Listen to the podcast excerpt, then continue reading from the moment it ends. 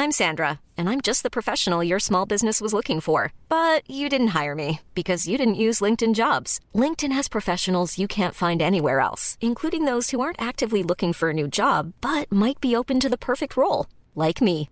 In a given month, over 70% of LinkedIn users don't visit other leading job sites. So if you're not looking on LinkedIn, you'll miss out on great candidates like Sandra. Start hiring professionals like a professional. Post your free job on linkedin.com/people today.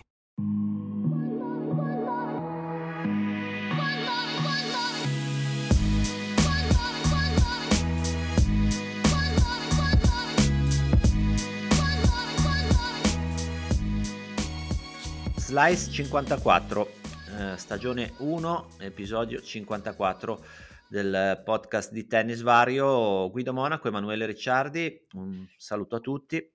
Ciao, ciao a tutti, ciao Guido.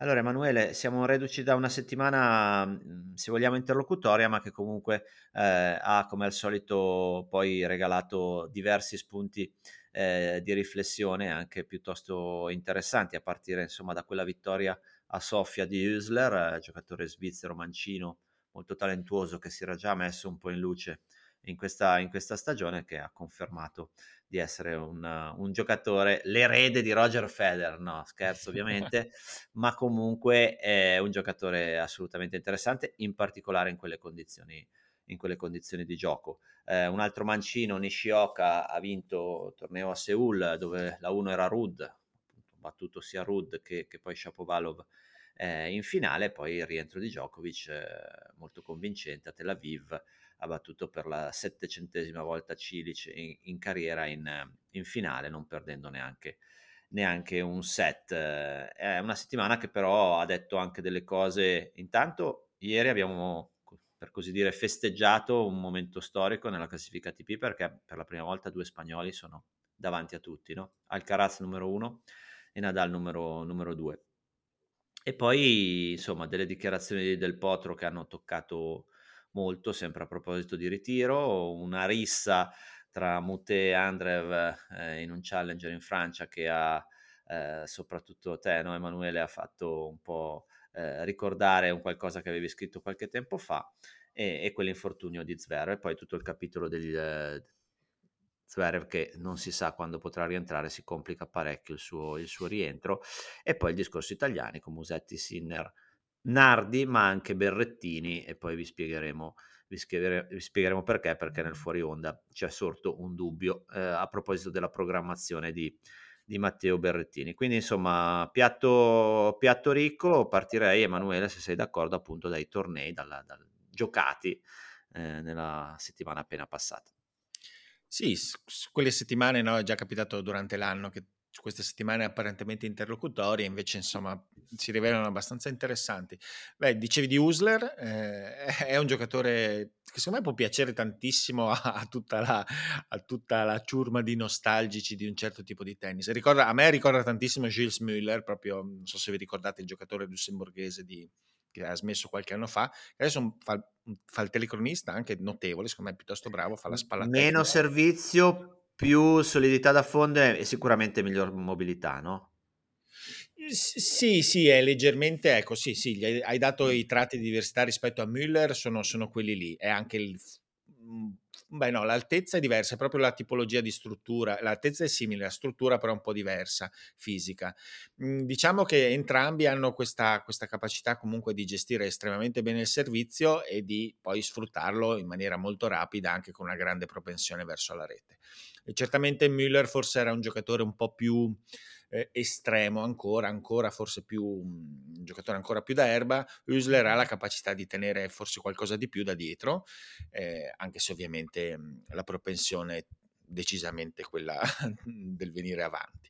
E, ha dato vita a delle, be- delle belle partite, la finale è stata molto bella, è stata bella anche la partita con Musetti in semifinale, ma anche altre sue partite nel torneo, e perché ovviamente genera quello, insomma, di cui si lamentano tanti, no? l'assenza di contrasti di stile, invece nel suo caso viene generata praticamente dal fatto che mhmm, si propone molto verso l'avanti e anche ha, ha una buona mano, quindi le soluzioni sono pregevoli.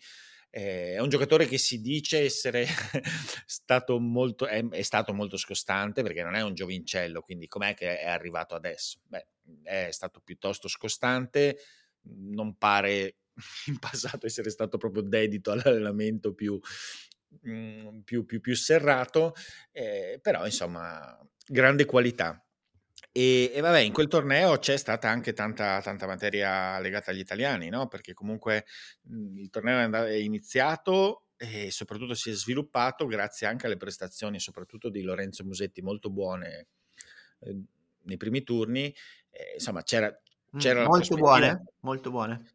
Secondo me sì, secondo me ha giocato parecchio bene. Ha fatto una cosa decisamente meglio rispetto agli ultimi tempi, al solito, ha servito estremamente bene, ha avuto delle percentuali di, sia di, di prime palle dentro, ma anche di conversione con la prima palla molto alta.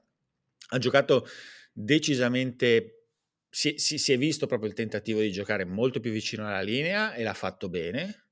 E l'ha fatto bene sostanzialmente fino, alla, fino a, ma anche nella semifinale si è trovato nel tiebreak del primo set contro User eh. in semifinale, era avanti 5-1, 5-2, adesso non ricordo. 5-1, 5-1, perso 6 punti di fila. E in, una, in, un set dove con Usler ovviamente la partita non era facile, Usler era evidentemente molto centrato come poi ha dimostrato ed è un giocatore insomma, che non ti fa toccare tante volte la palla. E però lui sembrava in controllo, stava servendo bene, nel tiebreak aveva fatto anche la differenza giocando il suo stesso tennis, però un metro o due metri più avanti, no? che è quello che sostanzialmente gli si chiede. Ah, da Quindi fuori, anche in risposta si sono visti i, i miglioramenti o comunque il, sì. il filone del, del, rispondere da più vicino e riuscire a farlo. E... Il tentativo, sì, poi ovviamente a, a Sofia superficie era veloce, un avversario come Usler non è che certo. ti desse chissà quante possibilità, però eh, la cosa più evidente è il servizio, il servizio ha funzionato veramente benissimo ha avuto quel buco di, di, attenzione, ha giocato un paio di punti, un paio di punti, eh, non è che parliamo di 50 punti, giocati effettivamente forse con un po' di sufficienza, la partita gli si è rivoltata proprio tra le mani e niente, è uscito con poco, eh, però dal punto di vista della qualità della, della, del, di quello, insomma, ha mostrato delle cose secondo me interessanti. Ecco.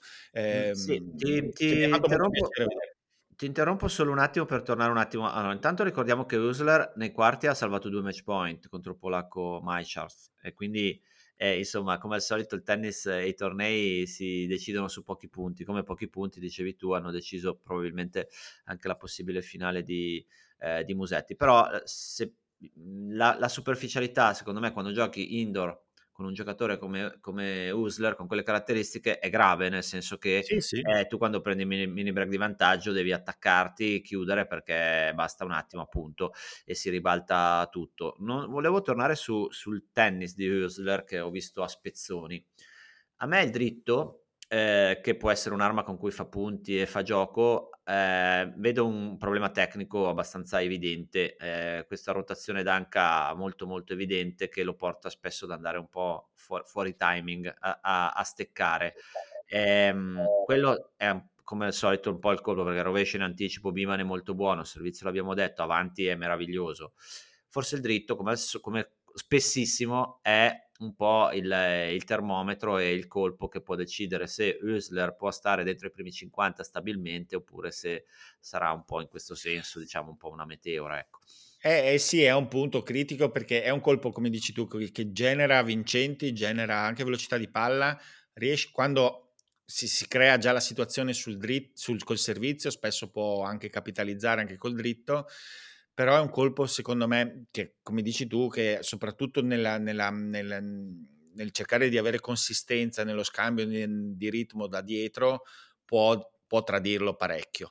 Ed effettivamente è quello che potrebbe farlo passare fra essere competitivo in questo contesto indoor molto veloce, dove sicuramente ha tutte le armi anche per mascherarlo in un certo senso, a poi a riuscire a essere magari competitivo anche su altre superfici. Non dimentichiamo, non dimentichiamo, che aveva già battuto per esempio Fognini, se non ricordo male, a Bostad, nelle quali su terra... Due volte ha battuto in carriera, ha battuto due volte Fognini sulla terra. Eh, no? eh, sulla terra, quindi vuol dire che insomma non è che proprio, ecco, nel paragone con Gilles, eh, con Gilles Muller che facevi all'inizio, eh, insomma, no, quello Muller sulla terra non, non, circolava, lui invece... No, no, no, lui, lui perché, lui perché comunque ha baricentro un po' più basso, non è un grandissimo atleta, però il baricentro un po' più basso si vede che riesce a coordinarsi soprattutto abbastanza anche, anche da dietro a tenere. E quindi è, è un giocatore da tenere d'occhio, sicuramente questo è l'humus dove sì. in questo momento può fiorire. Ti lascio, ti la, lascio lì un attimo l'icona di non tanto di Sofia ma quanto degli italiani per fare la panoramica sui tre tornei e poi io tornerei sugli italiani. Sì. Eh, non dimenticando che Rune, che poi ha fatto finale a Sofia battendosi neri in semi, eh, oggi giocherà contro Alcaraz e quindi... No, no, no, ah. ti correggo, ha fatto, no, si è tirato via. Ah, si è ritirato, eh, beh, immaginavo, immaginavo. Ieri avevo guardato il tabellone, oggi non ho controllato. Eh, beh, peccato, perché poteva essere un triplice scontro ravvicinato tra i tre che eh, si dice, no? Eh, comunque dovrebbero essere tra i protagonisti assoluti dei prossimi anni. Sì, Quindi, sì, era, era, era, un primo turno eh, clamoroso. È stata una falcidia allora a Sofia, perché hanno dato forfè praticamente tutti quelli che hanno giocato a Sofia. Però era un 500 curioso, perché era un, un 500 senza buy, no? Anche, insomma, che comunque eh, non sono tutti, è un 500 senza buy, cioè il primo turno ah. c'era già Alcaraz contro contro, potenzialmente contro Rune, invece c'è Goffen al posto di... Sì, eh, tra l'altro l'ho anche visto, sono proprio andato di io di, di, di sono rimbambito. Goffen che ha perso da Nardi e poi anche quello, di quello nelle qualificazioni, ne parleremo tra pochissimo. Dicevo, chi invece non ha problemi di spostamento, di coordinazione e di continuità da dietro è Nishioka, no?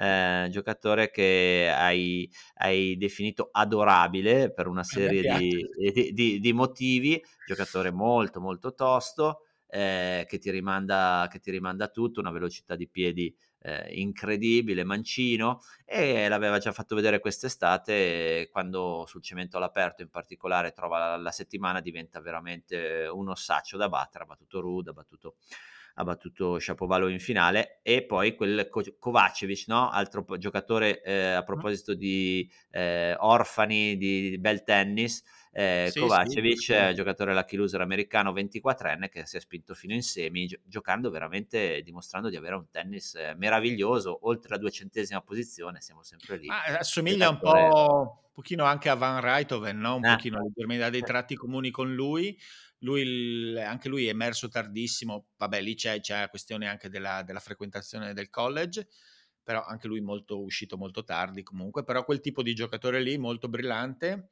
eh, rovescia una mano, poi bello, che però comunque è anche un po' il suo problema, come al solito, come spesso capita. Genitori, giocatori entrambi di ping pong, ho letto.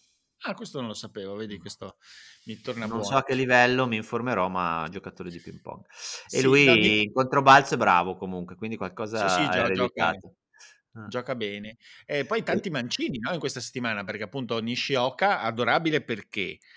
Perché Nishioka è uno di quei giocatori comunque bisogna tenerne conto dello specimen fisico, cioè riuscire a competere nel tennis moderno da quella bassezza, perché obiettivamente veramente penso che sia poco più alto di un metro, sarà un metro e 65, poi a parte, le dat- a parte i numeri ufficiali, e vuol dire che hai delle qualità incredibili. E il suo l'ho definito, poi dopo mi è piaciuto, siccome era azzeccato, anche se mi autocito, è una sorta di contenimento creativo, cioè un gioco di contenimento creativo, perché eh, ha questa strana caratteristica di avere questo dritto che, che non è così penetrante, lo fa lo fa girare tantissimo, però è rognoso, è molto fastidioso, lo fa saltare proprio tanto, si muove in maniera incredibile, di rovescio invece ha grandissimo timing.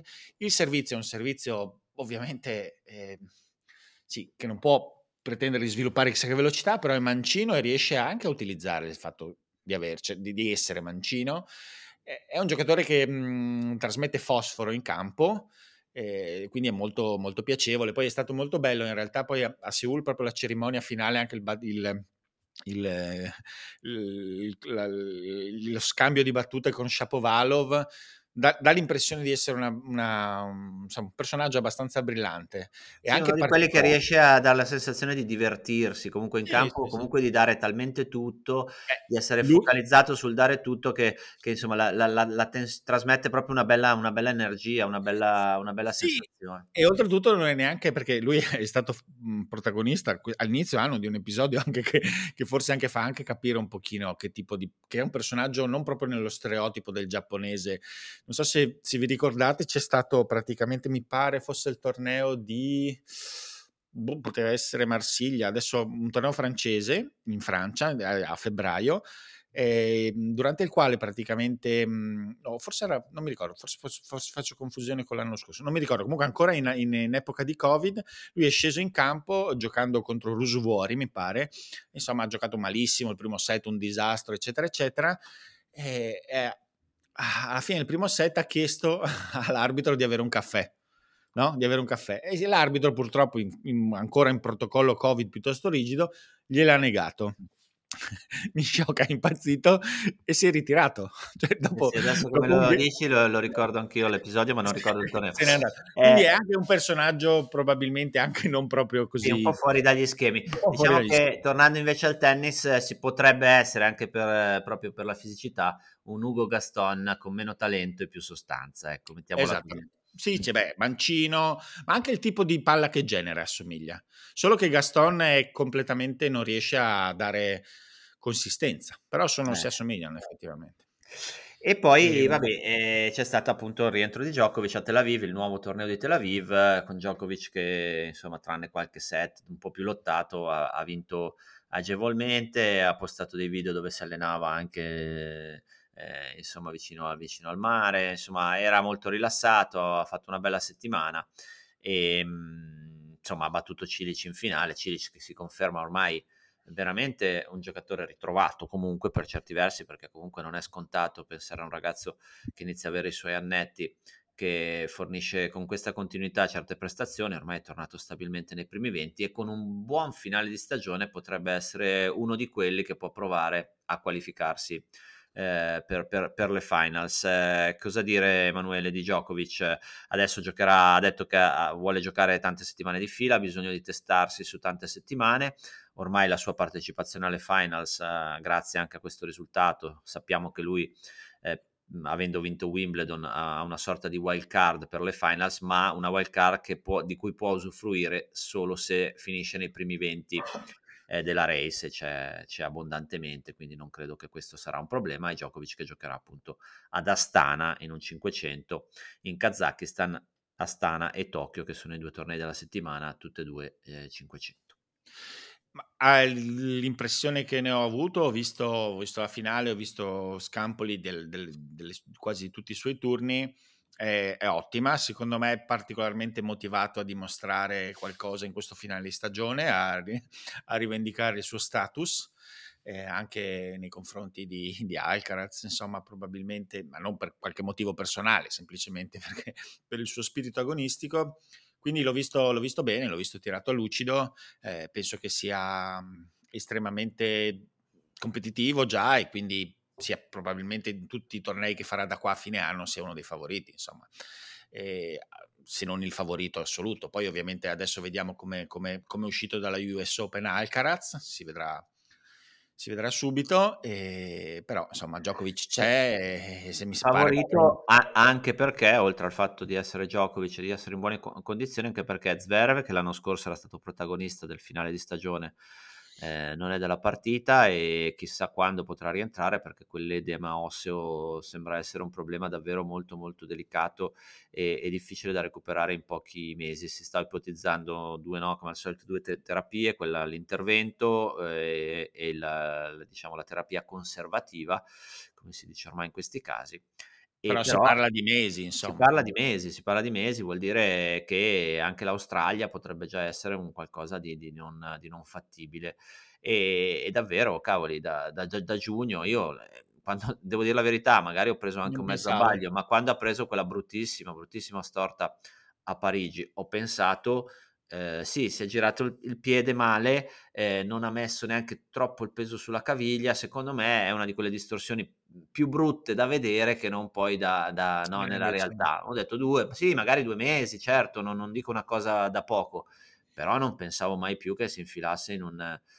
In una, tra, d'altronde era quasi pronto per rientrare agli US Open, poi probabilmente sì. forzando, forzando, non probabilmente, l'ha detto lui, forzando troppo a livello di allenamento per rientrare quantomeno per la Coppa Davis, eh, si è formato questo edema osseo che poi diventa il, il problema grosso invece adesso da, da risolvere. Medvedev eh, giocherà no, ad Astana, però anche lui bisogna capire un attimo in che condizioni, in che condizioni è. E comunque il Medvedev di quest'anno eh, insomma è un Medvedev di, quantomeno più abbordabile, ecco non voglio dire non competitivo ma quantomeno più, eh, più abbordabile con dei buchi qua e là. E quindi appunto eh, salvo Alcaraz eh, pazzesco, un rientro di Nadal inaspettato ma insomma sappiamo che Nadal poi indoor eh, normalmente non è così devastante e direi che Djokovic potrebbe veramente prendere lo slancio, la rincorsa per intanto ricostruirsi un, un ranking degno del suo, del suo valore, eh, ranking che avrebbe già ad oggi se avessero assegnato i punti a Wimbledon e poi appunto tornare in Australia nel, sul luogo del fattaccio dell'anno scorso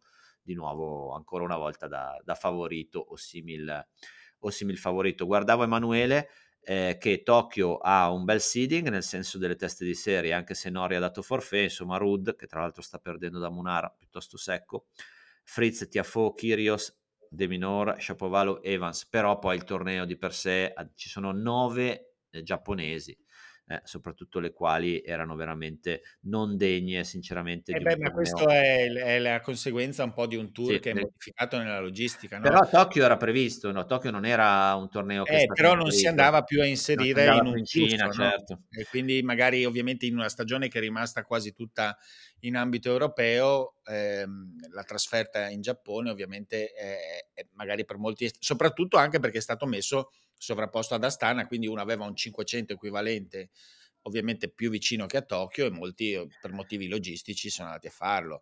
Ecco, eh, è, è sempre Astana, eh, Alcaraz, Medvedev, Tsitsipas, Djokovic, Rublev, Sinner che ha dato forfè, eh, Urkac e Aliassim che ha perso già ieri al primo turno con Bautista, eh, già un, un, test importante questi due tornei, anche più che un test, una, una verifica importante appunto per, per capire le, le, le possibilità di qualificazione a, alle finals, molti dei giocatori che ho nominato sono, sono in lotta, quindi Astana è un torneo molto molto forte.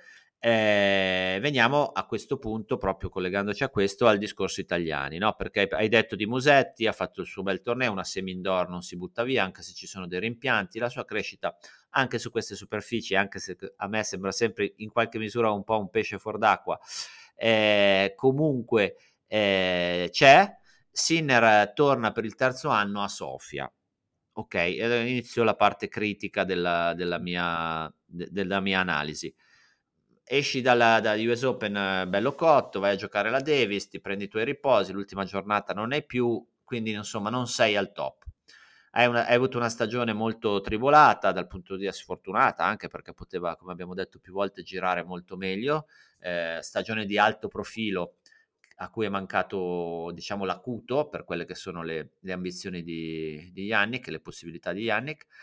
Eh, vai a giocare a Sofia evidentemente perché c'è un rapporto economico, credo, perché non c'è altra spiegazione. Sei in lotta per le finals, quei 250 punti, ammesso che li riconquisti, non ti cambiano la vita, mentre i 500 di questa settimana andando avanti te li cambia come, te la può cambiare come la vita. È ovvio che non sai prima di farti male, eccetera, però la gestione, secondo me, la programmazione, forse visto il momento e la stagione, poteva essere fatta meglio. Io non so, ipotizzo eh, che Sofia fosse, fosse una tappa obbligata dal punto di vista degli accordi economici, magari poi mi sbaglio. Però, insomma, un giocatore di quel profilo, un 2,50 in quella settimana con la settimana dopo dei 500 sinceramente non mi è piaciuto tanto. Come non capisco, o meglio, non, mi sono stupito di non vedere Berrettini eh, in campo in, queste, in, questo, in questa settimana ad Astana direi, perché poi giocherà a Firenze la settimana dopo torneo indoor 2,50. Quindi ergo Berrettini sembrerebbe aver un po' abbandonato forse le, le, la corsa alle finals per concentrarci sempre ipotizzo, concentrarsi su una, una arrivare a, a, una condizione ottimale per la Coppa Davis, che è un obiettivo ovviamente a Malaga a novembre molto molto importante per noi. Eh, Sinner invece ovviamente eh, la, la, l'obiettivo finals ce l'aveva nel mirino e poi purtroppo eh, quell'infortunio rischia di un po' di complicarla ulteriormente. Ah, guarda, anch'io eh, non ho capito esattamente il, la programmazione, cioè nel senso che eh, quando ho visto iscritto a Sofia Sinner non ho tanto pensato a un ingaggio quanto ho pensato, vabbè, l'ha vinto due volte, evidentemente, non so, si, si trova talmente bene che pensa che siano dei punti, non lo so, che possa comunque, insomma, anche magari ci tiene, non lo so. Però il fatto di, del filotto di tre settimane con dentro, allora sapendo che c'è alla fine di, questo, di queste tre settimane c'è Firenze che è un 2,50 in Italia e probabilmente lì sì può esserci stato un ingaggio, ci, ovviamente il giocatore ci tiene essendo sul suolo italiano, però non, mi sembrava un po' azzardata giocare tre settimane di fila, cioè nell'ipotesi di una programmazione avrei pensato più ragionevole giocare ad Astana, un 500 pesante con tanti punti in palio e poi dopo andare a giocare magari a Firenze. E, evidentemente pensava, essendo Astana con un field così, così, così di alto livello, magari rappresenta più un'incognita perché poi, non so, ti trovi immediatamente, non so, al terzo turno Djokovic e può essere complicato.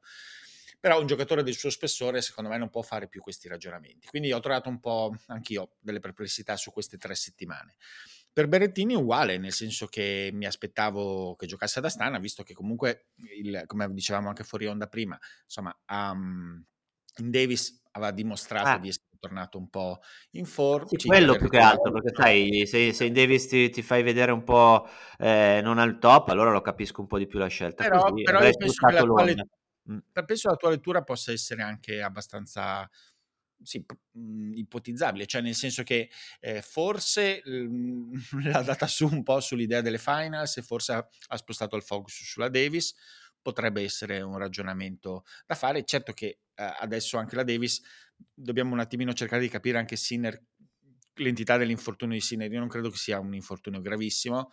Eh, per capire poi ovviamente perché è un elemento determinante per la competitività dei prossimi mesi del giocatore, anche della formazione insomma di italiana. Sì, però anche io delle perplessità, ecco, non, mi, non, mi è, non, non, ho, non ho capito tutto quel, eh, chiederemo, chiederemo, lumi soprattutto a Vincenzo Santopadre che come al solito è molto, molto eh, carino e gentile nel, nello spiegarci le, le, motivazioni. La gestione di Berrettini è sempre molto oculata ma anche di buon senso, quindi quest'anno sarebbe in un certo senso anche vederlo qualificato alle finals, avendo giocato così poco, sarebbe una sorta di miracolo, no?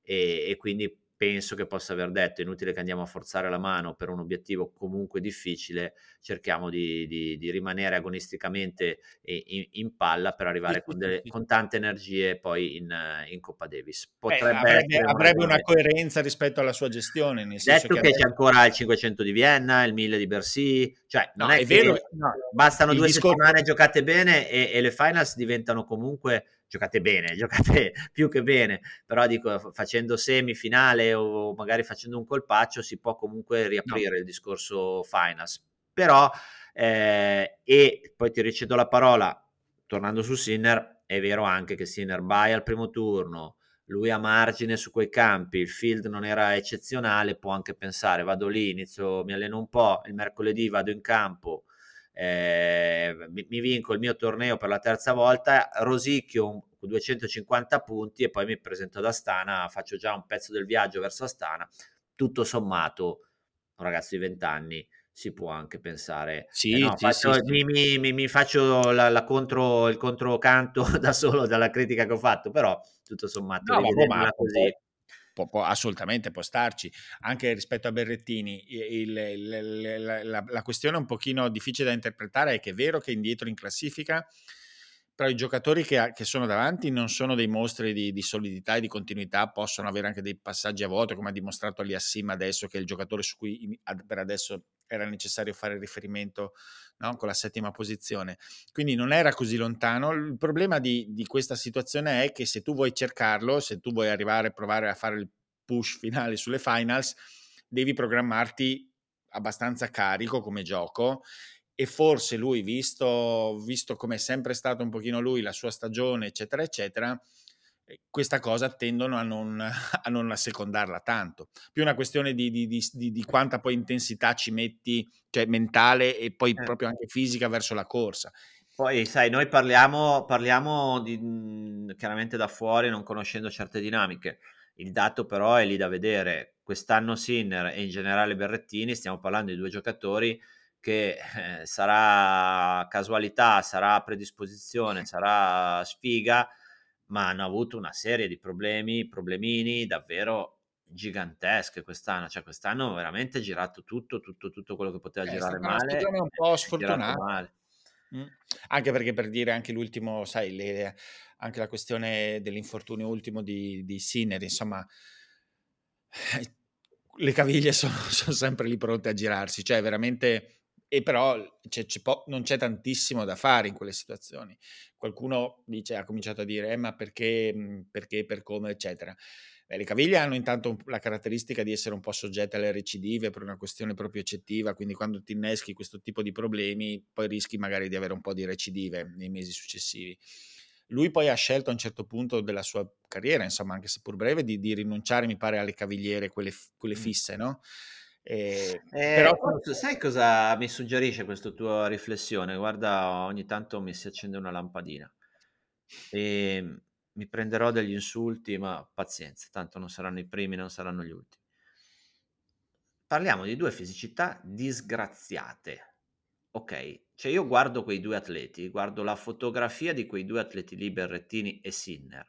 Ah, Berrettini ha le gambe molto lunghe, il busto eh, e, sec- e secche, il che in qualche modo è un vantaggio perché almeno non si porta dietro ancora più chili. Un busto, busto molto, molto importante, molto i- imponente, ha pochi polpacci, praticamente non, non, li ha.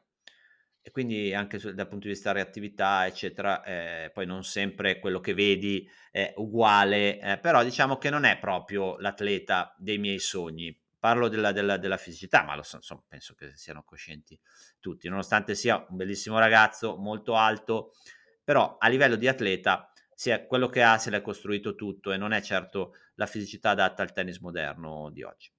Sinner è molto, molto più leggero, però anche lui gambe secche, eh, non ha il baricentro basso e quindi questa sua è cresciuto tanto anche abbastanza ancora, si dice che cresca ancora, e quindi deve stare molto basso, no? Lui ha questa postura molto bassa, se, se anche lui se l'è guadagnata col, col, lavoro, però magari anche questi infortuni, magari a volte alle caviglie, insomma non è un super coordinato. Quando lo vedete giocare a pallone, fare gli esercizi di coordinazione nel video postati, eccetera, è goffo, è goffo rispetto a Alcaraz che poteva andare al circo a lavorare, ok? Poteva fare l'acrobata, poteva fare tutto quello che volete, di madre natura, diciamo, ha, ha, dato ai nostri due un, un, bel po' meno rispetto ad altri atleti che vedo, che vedo in giro. E questa è una, una considerazione da tenere presente anche in funzione di eventuali o più frequenti infortuni. Ma io su Sinner non ho esattamente la stessa visione, nel senso che mh, mhmm, io da quello che percepisco penso che ci siano delle basi invece coordinative di, di, di, buonissimo livello. E, e, anche abbastanza particolari proprio in relazione invece a, una, a, uno scheletro a uno scheletro invece abbastanza anche questo particolare ma non in senso tanto positivo. Cioè nel senso che lui è, è anomalo cioè è, è abbastanza elastico per essere così con quel tipo di struttura che invece alle volte sembra essere rigida, invece negli spostamenti laterali per dire ha una capacità. Ha un'elasticità che, che, ha migliorato molto col lavoro e ce l'ha, convengo con te, ma non credo ce, ce l'avesse eh, di, di, DNA, ecco, diciamo. Okay. Boh, le, sai, lì sicuramente ci deve essere, c'è, c'è, sicuramente una componente grossa di attenzione e di lavoro, questo ci mancherebbe. Ha una buona rapidità di piedi, forse rispetto a quella che è sempre stata un po' la sua altezza, perché è sempre stato lungo e secco, diciamo, come anche quando era ragazzino, come, come fisicità, poi al di là del fatto che fosse magari non ancora altissimo. Eh, però, insomma, teniamola lì. No, questa, no, quello che è vero, quello che secondo me è vero, è che sono comunque due fisici non del tutto armoniosi nell'apparenza. Immagino abbastanza anche nella sostanza che siano dei fisici comunque delicati. Questo l'hanno sempre detto sia dalla parte sia dal non armoniosi, io dico un po' disgraziati, soprattutto sì, sì. Berrettini, perché stai... io sono il cattivo del sono il poliziotto. Eh, allora te No, ma oltretutto è una cosa che è stata sempre anche raccontata. No, no, ma non scopriamo mica l'acqua calda, ecco. Però Quindi... forse ce lo dimentichiamo a volte, perché comunque è, è, vero, per esempio Zverev e Medvedev sono due atleti che potrebbero dire eh, eh, Berrettini a, a, appartiene a quella categoria, no, perché eh no. sono, no. fisici molto leggeri, sono dei, delle, delle, canne di bambù che si muovono molto molto bene lateralmente e che hanno, sono dei, soprattutto Medvedev, ma in parte anche, anche Zverev, eh, sono degli atleti nuovi per, per lo scenario tennistico, no? altissimi, che si muovono molto bene, sono molto forti in, eh, in difesa. E, ehm, quindi neanche loro magari sono de- de- degli acrobati in un certo senso, però cavoli, hanno, hanno, hanno sicuramente una, una, una, fisicità e una, delle caratteristiche, poi si fanno male, adesso ha avuto sfiga qui Zverev, però Zverev non è uno che storicamente si è fatto spesso male. No, no, no, no ma poi ci sono, allora c'è una parte che nel, nel, nell'infortunistica, diciamo, sportiva, c'è una parte sicuramente in cui il, il, lavoro che fai, la predisposizione, il tuo specimen fisico, la tua grado di elasticità ti può portare a essere molto più oppure le tue caratteristiche tecniche, non dimentichiamoci, no? anche problemi tecnici possono portare a degli infortuni. Eh. Quello, quello, c'è. Poi negli infortuni c'è anche la componente di, di sfiga, cioè nel senso c'è una parte per dire su, sugli infortuni legati alle caviglie, c'è una parte di componente legata anche un po' di sfiga, cioè nel senso che è un attimo sempre, non so, l'infortunio di Zverev è dovuto a, una, a, uno scivolamento, a un blocco su, su, probabilmente su una terra umida, si pianta il piede e via un anno. Sinner in uno spostamento a livello proprio eccettivo per un attimo perde, perde il contatto col, col, terreno, per fortuna non ha messo tanto peso, insomma ci sono anche delle parti di sfiga. Quindi eh, sempre eh, bisogna tenere tutto. Certamente loro due sono, sono due giocatori da curare, che devono curarsi con attenzione, insomma, assolutamente, perché non sono, non sono, come si dice, non sono dei bronzi di Riace, non sono perfetti. No, no, beh, perché poi lì subentra anche, adesso eh, non parlo per forza di loro due, però poi magari anche no, nel vabbè, il recupero ovviamente dopo tante partite, ma anche il discorso delle vesciche, no? Perché è un problema sicuramente più risolvibile che non credo che si ripresenterà, però c'è chi ha la pelle più sensibile, chi ce l'ha meno sensibile, sì, sì. e chi dopo tre partite gli esce un herpes eh, in bocca grosso così perché eh, ha consumato tante energie nerv- nervose, chi meno. Ci sono tante componenti, teniamole sempre presenti perché sennò poi si ritorna al superuomo e al super eh, per dire, che, al, non al, mai, che non è mai un problema che non esiste e, è bene ricordarsi. Al contrario, invece, per dire una cosa sottovalutata di un altro nostro giocatore che invece è Musetti, è che secondo me sta venendo fuori un atleta di, di, di, buon, di buonissimo Cavoli. livello. Anche un bel torello. Un bel Ovviamente torello. È, è, a, è, a, una... Lui, lui, alle volte sembra meno atleta di quello che è perché non è sempre così intenso lui. Mm. Però in realtà, no, eh, no. secondo me, c'è, un, c'è, una buona base e c'è un buon mix fra, fra, velocità e potenza, insomma, anche nella parte inferiore del corpo. E, e sono anche, sinceramente, molti sono rimasti sorpresi su questo suo rendimento del servizio in questo torneo. Io non particolarmente perché nel senso che il suo movimento non mi ha, non mi ha mai preoccupato particolarmente. No.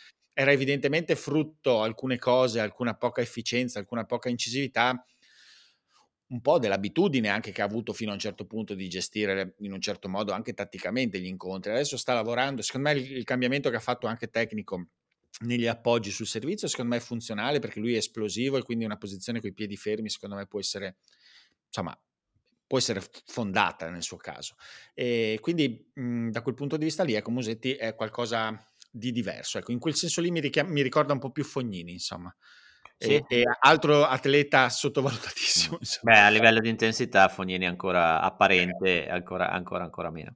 Eh, no, no, ma convengo con te che stanno costruendo un buonissimo, buonissimo atleta. Un paio d'anni fa risale la sua eh, mettere su delle gambacce belle, belle cattive che non aveva ovviamente da junior e quindi eh, quello magari è da tenere d'occhio dal punto di vista muscolare perché quando metti su molta massa certo. eh, in poco tempo chiaramente i problemini muscolari gli era successo mi sembra quest'anno a, a, Madrid, Madrid. a Madrid sì, che aveva dovuto Vere, con con eh, va bene è finito il bollettino medico l'analisi vabbè che poi chiaramente ci sono degli spunti magari interessanti, però insomma non si può far ignorare il fatto che quest'anno i due nostri giocatori di punta abbiano avuto eh, svariati problemi e problemini.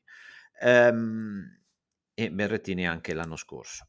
Ehm, aprendo una piccola parentesi mentre, mentre vi parliamo, eh, Luca Nardi appunto sta giocando il suo primo turno contro l'altro qualificato russo Sevchenko e Luca Nardi si è qualificato di nuovo come era successo a Hamburgo eh, per un ATP, eh, rispetto, eh, dimostrando cosa fondamentalmente? Che rispetto a tutta quella nidiata di giocatori eh, da challenger che stanno invadendo proprio la classifica ATP nei primi 200, e lui eh, chiaramente appartiene, chiaramente, insomma, probabilmente appartiene a una classe tennistica superiore. Eh, perché lui insomma va a giocare eh, gli ATP, anche 500 e si, si qualifica e batte un giocatore come Goffin tra l'altro, quindi insomma... Eh, ma come eh, soprattutto? E, e, poi come lo batte, e poi come lo batte che ce lo racconterai tu. Quindi insomma Luca Nardi, eh, al di là del ranking, rimane eh, il giocatore su cui puntare di più in termini proprio di classe assoluta tennistica dopo, dopo i tre abbiamo, di cui abbiamo parlato ampiamente. Ma eh, sì, lui ogni tanto quando capita di intercettare qualche sua partita dove riesce anche a interfacciarti col livello dell'avversario, insomma, i momenti dove insomma, ci sono stati alcuni passaggi quest'anno dove, nei quali ha veramente è stato folgorante. Il finale aveva il finale della partita con Goffin, l'ultimo turno di qualificazione per entrare nel main draw ad Astana. Sostanzialmente nel terzo set era vittima di crampi, insomma aveva dei pro- evidenti problemi fisici Nardi, eppure ha fatto un game, quello sul 6-5, in cui ha avuto quasi l'occasione poi di, di, di chiudere già incredibile dal punto di vista della qualità dei colpi giocati. È un tiebreak sensazionale, proprio riuscendo a gestire anche una situazione di, di pochissimo, sì, di, di, non perfetta forma fisica a quel punto della partita. Con, un, con, un, con una mano, con un estro, con, con, una classe come l'hai definita tu, eh, che, che, sembrano speciali. cioè, gli vedi, fare, gli vedi fare certe cose di una difficoltà e con una certa con una facilità che sono cose che, che, che, non si vedono, cioè che non, tendenzialmente si vedono pochissimo. E quindi questo suo racconto che ormai viene da anni no? su, su, di lui, no? di, di, di, questo grandissimo talento di questo ragazzo, è vero che è lontano dal, dal compiersi ancora, però insomma sta facendo dei passi. Quando cominci a mostrarlo non nel 15.000, non nel, nelle, nelle quali di un challenger, il primo turno di un challenger, ma cominci a, a battere un giocatore come Goffin ed entri in un 500, eh, comunque mm, comin- le cose cominciano a essere interessanti. Sempre con mil- un, po', un, po', di riserve su quello che è il racconto fatto su di lui. Io non lo conosco di persona, ma tante, tanti hanno sempre sollevato dei dubbi sul suo temperamento, no? sulla sua garra. Eh, però eh, mi pare che il tennis lo possa portare molto avanti. Ecco. E, sì, e comunque ha 18 anni e quindi c'è anche un processo di maturazione in atto e di consapevolezza. Insomma, con lui credo che non sia un discorso puramente di garra, o meglio, come ognuno di noi, è, ognuno è fatto alla, alla propria maniera. Eh, lui, per quello che sono le informazioni e per quello anche abbastanza dirette, è un ragazzo eh, molto ancora, da un lato, molto immaturo, eh, fa fatica molto a staccarsi dalla, da, da, casa, dagli affetti, tant'è che eh, ancora spesso si fa seguire da, dai maestri che l'hanno un po' cresciuto a casa a Pesaro e, e quindi non ha ancora fatto una scelta a livello di allenamento da, da professionista, da, da, da, adulto, è ancora un po', un po' eh, bambinone, passatemi il termine da questo punto di vista, ma il fatto che uno con, appunto con quelle, quello che potrebbe anche sembrare nel, nello sport moderno un grosso limite, no? perché sono tutti col coltello tra i denti che si ammazzano, per, per, eh, si, si, si, si, battagliano per, per, per, guadagnare un punto, una posizione, eccetera. Lui invece sciallo sciallo, col suo, con la sua classe innata, già 150, vince Challenger e ha, ha, sostanzialmente poteva qualificarsi già in due slam, le ha quasi un po' buttate via, no? proprio perché diverse partite sul finale, insomma, non è stato così, così incisivo, si è fatto rimontare. Quindi, insomma, questo dà una misura del, del potenziale, credo. E un'altra cosa che non era scontata, scheletricamente è venuto su bene, cioè nel senso che è venuto su un giocatore da piccolo non era così scontato, era piuttosto piccolino e mingherlino, invece gli sono salite su due spalle notevoli, l'altezza è, è importante, quindi eh, anche dal punto di vista poi della possibilità di costruire il corpo, c'è del potenziale. Insomma, anche questo eh, non era scontato, invece questo è emerso e fa la differenza poi. Insomma, può, Assolutamente può sì. E quindi terremo, terremo, teniamo d'occhio come tutti gli altri italiani, eh, Passaro, eh, Arnaldi, Zeppieri, Zeppieri che insomma sta vivendo un momento un po' così, Cecchinato è tornato a vincere un Challenger, non parlando di eh, di giovani, ma di giocatori che comunque farebbero comodo ritrovare nei primi, nei primi 100 per il movimento i- italiano. Stagione stranissima di Cecchinato perché certi risultati fanno pensare che stia tornando, poi ogni tanto prende delle scopole micidiali in un'ora di gioco, però vabbè, questo eh, andrebbe, un andrebbe, un po', indagato. Volevo aprire, eh, se sei d'accordo, prima di, to- di finire con il discorso della rissa Mute-Andrev e tutto quello che ne consegue, è una piccola parentesi femmini- al, del tennis femminile, perché la settimana scorsa si è giocato a Tallinn, un torneo 250 però eh, dove c'erano delle giocatrici molto interessanti, c'è stata la finale attesa eh, tra Contavet che dà qualche segnale di ripresa, inizia sul il momento dove l'anno scorso ha fatto faville, ha perso però piuttosto netto in finale da Krejcikova, Krejcikova che sta tornando. E attenzione che Krejcikova eh, non è stata secondo me una meteora, ha vinto Parigi, eccetera. Ma Krejcikova gioca un tennis strepitoso, strepitoso la palla strepitoso. le esce dalle corde in una maniera non normale, ha avuto tanti problemi fisici e quest'anno è un po' rimbalzata indietro, però ha battuto Bencic in semifinale e Conte avete in finale, eh, quindi attenzione a, al finale di stagione e ai prossimi anni di Krejcikova che è ancora soprattutto in singolare una giocatrice anche a dispetto dell'età molto fresca, molto eh, molto giovane. Si è giocato anche a Parma, dove ha vinto l'egiziana Sheriff in finale su Saccari, un po' a sorpresa, prima egiziana a vincere eh, sul tour maggiore, dove si è messa nuovamente in luce Matilde Paoletti. Eh, Matilde Paoletti, giocatrice perugina, eh, che prometteva molto bene da junior e, e, poi ha avuto qualche problemino fisico, anche legato alla vista, e adesso sta tornando eh, sta tornando, sta salendo molto velocemente, sfruttando molto bene le wild card che le vengono assegnate, per fortuna ci sono anche tornei in, in, Italia e sembra Matilde Paoletti anche per gioco, anche per fisicità, anche per servizio, una giocatrice davvero molto interessante per capirci, a mio avviso, eh, anche superiore a livello di potenziale alle varie Paolini, Trevisane e Bronzetti che adesso stanno eh, risollevando un po' il nostro, il nostro settore femminile.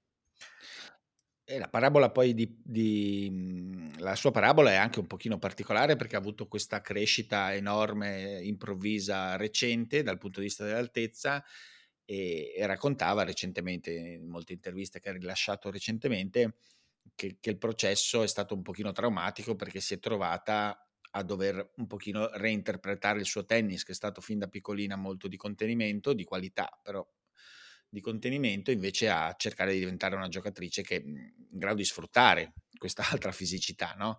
E però ovviamente è un processo che sta avvenendo adesso eh, e che nasconde però del potenziale ovviamente, perché, perché dietro comunque c'è una solidità, una competenza tecnica notevole, insomma.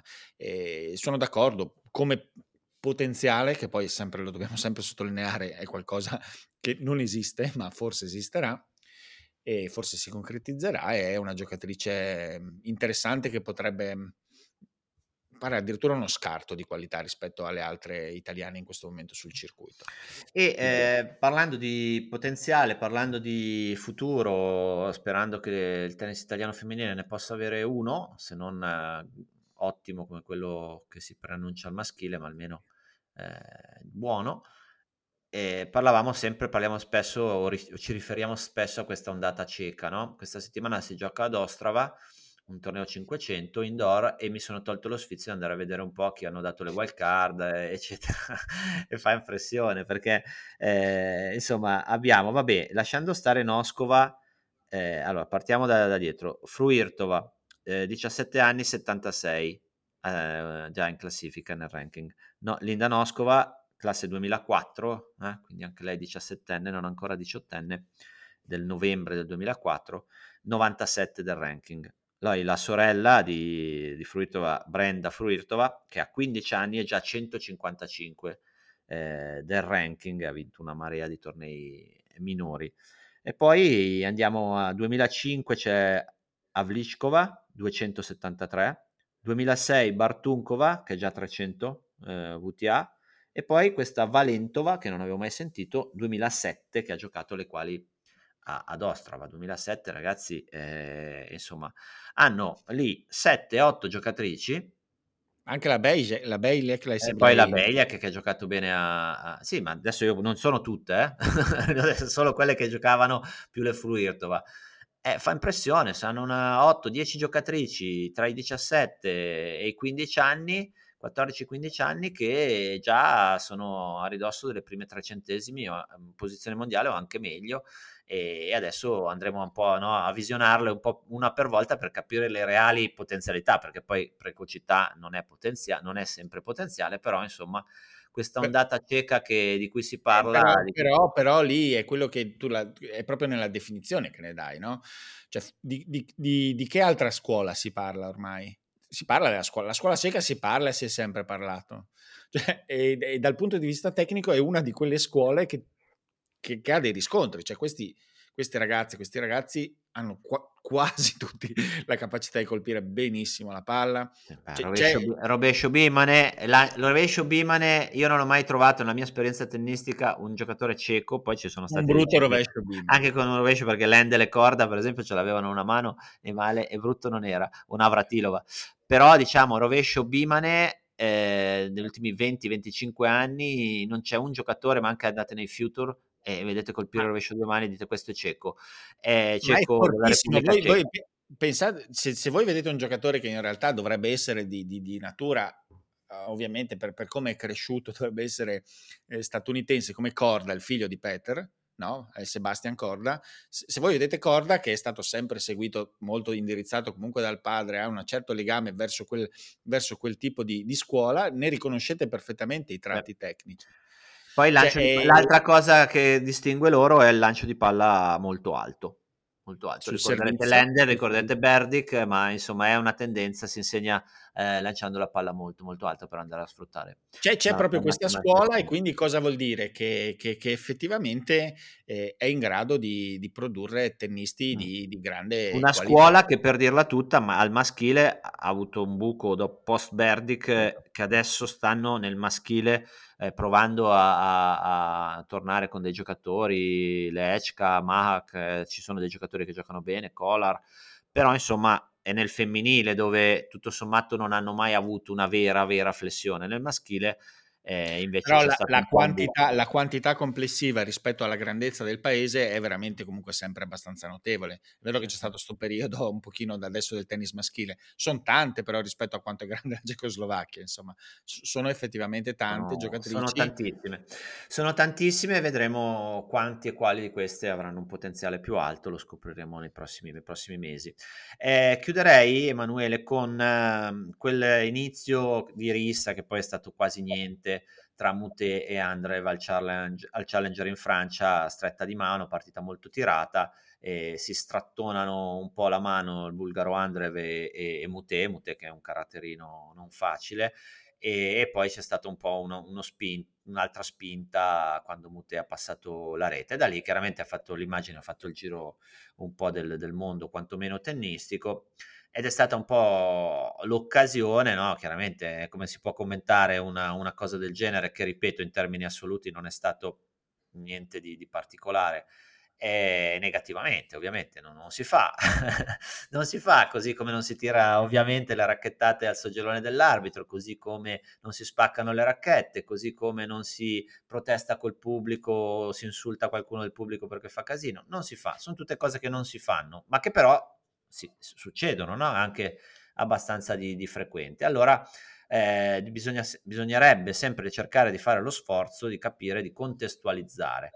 Eh, il fatto che dei campioni incredibili eh, come Nadale e anche Federer, quasi nella totalità dei casi, non abbiano quasi mai avuto gesti di questo tipo, non significa che quella sia la media, non significa che se uno invece eh, lo fa o ha dei momenti di, di, nervosismo particolare, debba venire etichettato come una sorta di, no, di, delinquente o di persona che non sa stare al mondo, soprattutto che non sa stare al mondo fuori dal campo. Contestualizzare significa dire, ok, ha sbagliato, eccetera. E allora si arriva a quel famoso discorso che hai trattato tu in un Lucky Loser di qualche tempo fa, no? Gli atleti di alto livello Essendo dei privilegiati che guadagnano tanti soldi e vengono visti da tante persone, devono essere anche un esempio di comportamento o sono semplicemente delle persone che stanno facendo il loro lavoro in un momento di pressione, di tensione pazzesca e di tanto in tanto, ovviamente eh, chi lo fa sempre allora è un altro paio di maniche, ma di tanto in tanto possono cadere in, in gesti che magari, che sicuramente nella vita normale non, non, non avrebbero mai. A te la risposta a questo quesito annoso? No, per me la risposta è abbastanza ovvia e, e abbastanza istintiva, cioè nel senso che eh, è, è, molto complicato per me in senso assoluto andare a dare dei giudizi molto netti e tranchant su una persona, sull'altro, sul comportamento dell'altro, legati a qualche tipo di morale. Questo perché eh, è già molto difficile riuscire a, essere, a conoscere se stessi, figurati l'altro. E nel caso specifico a me ha sorpreso perché io ho condiviso questo, mhmm, il, la clip del, del fattaccio, ma ovviamente ne, condividendola avevo notato il fatto che fosse una cosa particolare, no? è, è, raro comunque vedere due gio- giocatori di tennis che vanno proprio in conflitto fisico per un attimo. Però mi sembrava una cosa, comunque non è, effettivamente non era successo niente, c'era stato questo momento un po' violento che oltretutto in accade in tantissimi altri sport, è praticamente all'ordine del giorno, ma con decine e decine di episodi quotidiani, quando si gioca a basket, quando si gioca a calcio, continui. E, e, e, e ho visto invece nei, nei commenti a, questo, a, questa piccola condivisione un, una violenza rispetto a, a, a Mute, insomma ai protagonisti, cioè come dei, appunto come se fossero letteralmente dei malviventi, dei criminali, dei, degli omicidi. E, e mi sono detto, ma ma dov'è il senso un attimino de, de, della proporzione, no? Cioè, eh, non, perché, perché, essere così, così, così, virulenti rispetto agli sportivi? Perché agli sportivi va, va chiesto questo? Secondo me uno, a uno sportivo non può essere chiesto, chiesto questo perché? Perché sono delle persone che fanno benissimo una cosa, No, fanno benissimo, giocano benissimo a tennis, per quelli vanno, vanno, ammirati e presi anche come modello. Certamente puoi prendere come modello un giocatore di tennis per come gestisce il suo gioco in campo, eccetera, eccetera. Ma fuori dal campo sono delle persone come possono essere altre e soprattutto spesso non sono particolari, non sono eccezionali nel, no, dal punto di vista del resto. Lasciando stare, beh, chiaramente il collegamento poi è quello, no? È uno è meraviglioso in campo, quindi è corretto, quindi poi è una persona meravigliosa, c'è tutta questa narrazione che vabbè, lascia un po' il tempo che trova. Eh, però lasciando stare un attimo fuori dal campo, io rimarrei un attimo sul campo, no? Hai detto una cosa giusta, tu puoi prendere a modello eh, per come eh, si comporta, ma perché? Perché quel comportamento Federer ne è l'esempio più alto, è, è passato dal eh, disperdere energie, tirare racchette, urlare a essere quasi impassibile e non avere quasi un, un, neanche un'espressione, eh, non cambiare mai espressione. Ma perché? Perché lui ha realizzato che era funzionale. L'hanno realizzato, l'hanno realizzato, tutti, però lui è riuscito poi anche a tradurlo in comportamento che eh, lo, questo lo avrebbe aiutato a, a, a disperdere meno energia e essere più efficiente. Non certo perché ha detto io voglio essere un esempio per i bambini eh, piccoli. Poi lo può essere anche diventato, perché poi quando raggiunge una tale grandezza è ovvio che eh, uno inizia a giocare a tennis anche per... per sì, per, sì, per però l'esempio lo, lo però, in questo, scusami, ti, ti, viene in soccorso poi Nicole Gibbs, no? che è la giocatrice americana che, che, si è ritirata a poco, che con un tweet ha detto eh, è ora di finirla con questa storia del modello, dell'esempio. Eh, in, in, educate bene i vostri figli, riferendosi ai genitori, dategli dei giusti valori e fate capire, vedendo anche questi episodi, il peso e il valore di questi episodi in positivo o, in negativo, senza mai certo, idealizzare o condannare. Questa è un'analisi che a me piace e che condivido. È no, ovvio che puoi andare a dire a tuo figlio, ah, visto che bravi questi che si sono scazzottati a, a fine partita, però neanche dirgli sono due delinquenti. Ma allora ci sono un equilibrio. Ci sono vari livelli per cui a me questa reazione proprio non piace. Uno, appunto, perché? Perché gli sportivi, perché? Perché? Perché devono educare i nostri figli? Perché devono assurgere a questo ruolo? Eh. Cioè, cosa, cosa Potrei risponderti perché, avendo a che fare con genitori e bambini, potrei sì. rispondere. Sì, ma lasciamo per... no, perché? Quindi secondo me non, non, abbiamo contribuito alla loro carriera economicamente, non li abbiamo eletti in, per, in, parta, in Parlamento, non ci, non ci rappresentano. Cioè, certo, non ci devono oh, niente. Non, non ci devono niente. Uno. Due, il fatto del modello. Il modello è un problema. Se un genitore mh, mm, cerca dei modelli esterni rispetto a sé, e, e, e, dice che quelli devo, e, pensa che quelli possano essere totalizzanti e assolvere al compito, è, è, sbaglia. No, beh, però questo magari non succede, questo non succede spero frequentemente, magari il bambino o il ragazzino che di suo... Sì, però anche lì il terzo... Però tu genitore gli devi spiegare che, che non è proprio la... la allora, il terzo eh. livello secondo me è quello del bambino e del ragazzino che non va preso per un idiota a prescindere, anche lui pur nella sua giovane età secondo me sviluppa presto delle capacità di discernimento sui comportamenti, tu lo supporti ovviamente, eh, stai vicino a, agli interessi di tuo figlio e quindi ti, ti interessi e quindi educhi. E cioè non vedo, non vedo assolutamente proprio... Eh, non vedo proprio il senso di una violenza così di giudizio rispetto a delle figure a cui mi pare che venga chiesto una cosa sì in, inimmaginabile. Sì, adesso la violenza su Mute, adesso poi è ancora questione social, è chiaro che non è che stiamo, cioè nel senso non sono i genitori o i ragazzini che magari si sono avventati o che gioca a tennis sicuramente o fa, fa sport, penso che non l'abbia eh, valutato in quel modo lì o comunque se l'ha fatto secondo me è lì che prendi poi una, una, un abbaglio perché comunque eh, tutte le cose va, vanno prese per quello che sono, il tennis è uno sport di tensione altissima, di pressione altissima, non c'è il contatto fisico a differenza di quello che, eh, degli sport che hai ricordato tu prima, quindi non c'è uno sfogo e può capitare, può capitare che in una partita particolarmente tesa, dove magari qualche chiamata balorda, l'altro che ti provoca, a fine partita ti dai uno strattone. È, è bello da vedere? No, è, no, è giusto. Per quelle, no, per quelle, no, ma però... anche lì una cosa fondamentale, no? Cioè nel senso che la società umana si è data una cosa a un certo punto ha capito che, che, ci doveva essere una sovrastruttura asettica, insomma, e razionale per gestire le relazioni sociali, che è sostanzialmente i regolamenti e le leggi, giusto? Certo. Cioè, qualcosa che è indipendente da, da, da, dal, dal, fatto di, dell'occhio per occhio, no? Oddio, mi hai, tagli, mi, hai, mi hai, tagliato un dito, te lo vengo a tagliare anch'io. Mi hai ucciso la, la moglie, vengo a uccidere tua moglie. E questo è fondamentale, cioè per dire, per me il, la bussola è il regolamento, cioè nel senso, non è che queste cose qua mh, mhmm, eh, sono, sono, da, sono da, da, sottolineare positivamente, ma neanche da, da eccedere nella no, criminalità. Ma poi è, è, all'interno una, è, all'interno di una, partita, di una prestazione sportiva, come dici tu, è perfetto e, e chiuderei con questo le, ci sono le regole, quindi Mute, adesso io non lo so direttamente, ha preso 10.000 euro di multa la squalifica, poi puoi sempre discutere la squalifica è proporzionata, è proporzionata, ma ci sono le regole, se uno si comporta male ci sono gli, le regole, gli arbitri, c'è una struttura che ti giudica e ti punisce. Eh, boh, basta, finisce lì, ah, finito, basta, avanti, avanti la prossima partita. Poi, e... È ovvio che ci sono livelli di gravità di comportamento Beh, che certo. poi alle volte uno possono essere Possono e, e sarà proporzionato alla squalifica, alla multa che, che prenderai e, e, pagherai in prima persona per quello che è il tuo comportamento che, che non è stato edificante certo. o che è stato maleducato o che è stato brutto.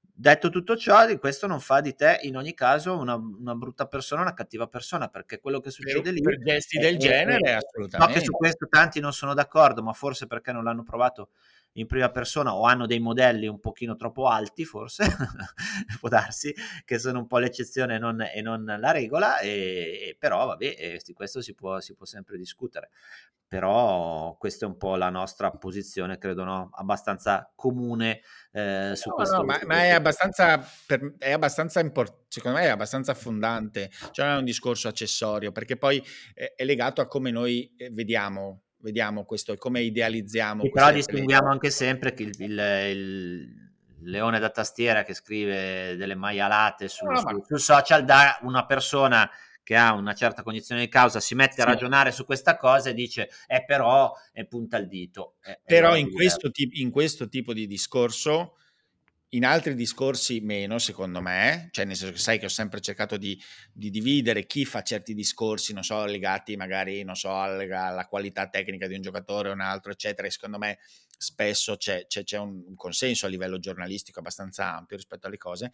Invece su tutte le questioni un po' mora- legate alla morale, a moralizzare un pochino tutto, invece io ho visto tantissimo, tantissimo, cioè nel giornalismo questo pervade il giornalismo in maniera enorme. Io mi ricordo anche cose pazzesche scritte sul padre della Giorgi, ma cose incredibili da editorialisti del Corriere della Sera, cioè ah. cose vergognose.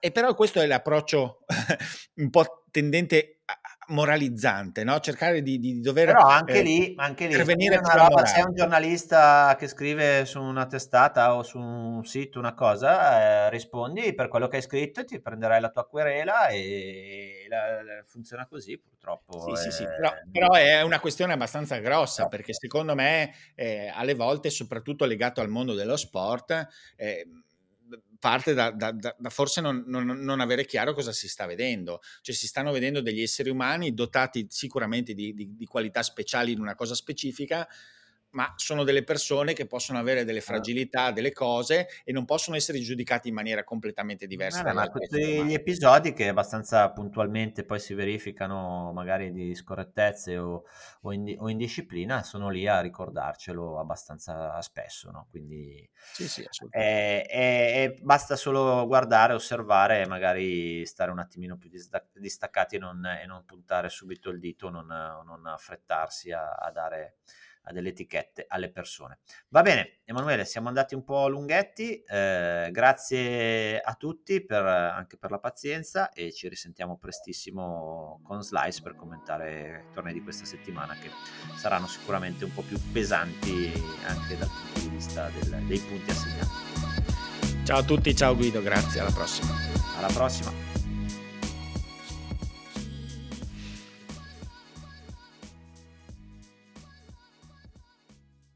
Vacanze in Sicilia o in Sardegna. Con i traghetti GNV viaggi in relax, porti tutto quello che vuoi e ottieni super vantaggi. Col nuovo programma Fedeltà MyGNV accumuli punti viaggiando, ricevi un cashback del 20% e tanti sconti a bordo. Non c'è modo più conveniente per andare in vacanza. Scopri i dettagli su gnv.it.